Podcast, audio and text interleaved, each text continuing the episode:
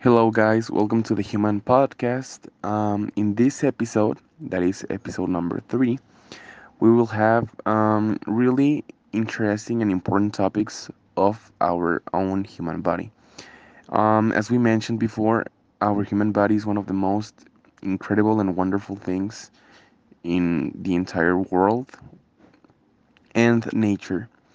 And in this episode, we will have an amazing guest. Please welcome Caro Salgado. Hello! I am really glad to be here and I'm really excited to start. Thank you. Okay, so we will start this episode um with the topic of the enzymes, and we will try to give um, a brief information of um, the enzymes and their usual reaction to chemical reactions. So first of all, what is an enzyme? It's a substance that acts as a catalyst in living organisms, regulating the rate at which chemical reactions proceed without itself being altered in the process. Some of the main chemical reactions involved in this process are food digestion, conservation and transformation of energy, and construction of some molecules. Let's start with the chemical digestion of all the nutrients. Okay, the carbohydrates are nutrients in charge of providing energy, and the amylolytic enzyme is the one in charge of converting that carbohydrate into simple sugar. Then, when moving to the pancreas, there's another enzyme which is called pancreatic amylase which is responsible for following the degradation process until it becomes completely impure sugar. The lipids are saturated fats high in cholesterol, and the lipase enzyme is responsible for carrying out the process of destruction of lipids, and that work is done by the pancreas. That is why people who eat a lot of animal product or certain food high in lipids or cholesterol, the pancreas works more and can have like complications. The proteins are really important. We can find it in food and also in our organism. The proteolytic enzyme converts the proteins into amino acids. Inside the stomach, we can find pepsin that converts the protein into, into small peptides. And inside the pancreas, the enzyme trypsin as well converts our proteins into amino acids. So, another topic that is important to mention in this podcast are monomers. And the monomers are basically small and organic molecules that can join with other um, molecules to form very large um, polymers and molecules. Um, these molecules perform all the vital functions that cells usually need. Glucose is usually made via photosynthesis in plants and it's one of the most effective fuels for people and animals. Um, and in the other hand, glycerol and fatty acids. Um, the monomers of the triglycerides are fatty acids and, and glycerol.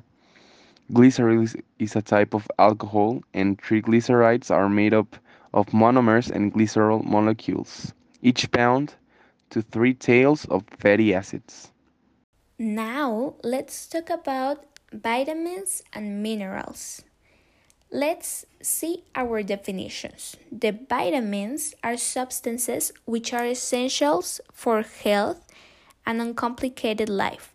They are required to maintain our physiological functioning in a correct way. There are many foods that you can have, and they also exist in like a pill. As everything in life, always have to moderate in consumption to maintain balance in our body. And the minerals, unlike vitamins, are found elsewhere, such as body acids or even in hormones. Uh, we can have examples like potassium, sodium, calcium that are really necessary for a nutritional balance. Now that we have cleared the definition of vitamins and minerals, let's see their functions. The vitamin A it is really important and its main functions include maintaining our fantastic immune system and our eyesight and growth and development. The vitamin B has several functions. Among the most important are the, the development of the brain and correct muscle growth.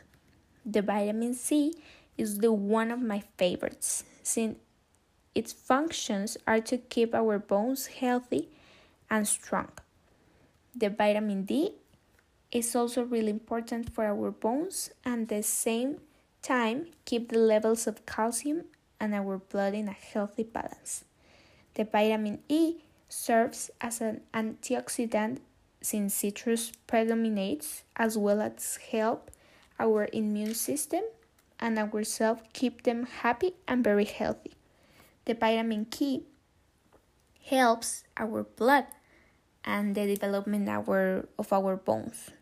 And the folic acid is needed to maintain hemoglobin and structural proteins. Okay, now our function of our minerals. The calcium serves us mainly to keep our bones, teeth, and nails strong and healthy. The zinc serves for the correct production of sperm and the genetic material.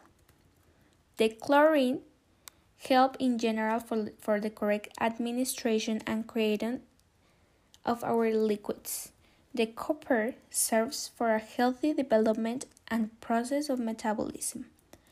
The chromium has a very important role that is based on the regulation of insulin and glucose, supports to keep everything in adequate amounts and avoid major problems such as diabetes and even insulin resistance. The phosphorus supports our bones and keep balance our, our body in general. The magnesium helps our muscles and bones and also our nerves. The potassium is for the balance of our fluids. The selenium helps as excellent antioxidant. The sodium serves for our fluids and also maintain our muscles. And to finish, the iodine that is based more on the hormones and part of the metabolism. Last but not least, um, we will describe um, the path that usually food takes um, when you eat it.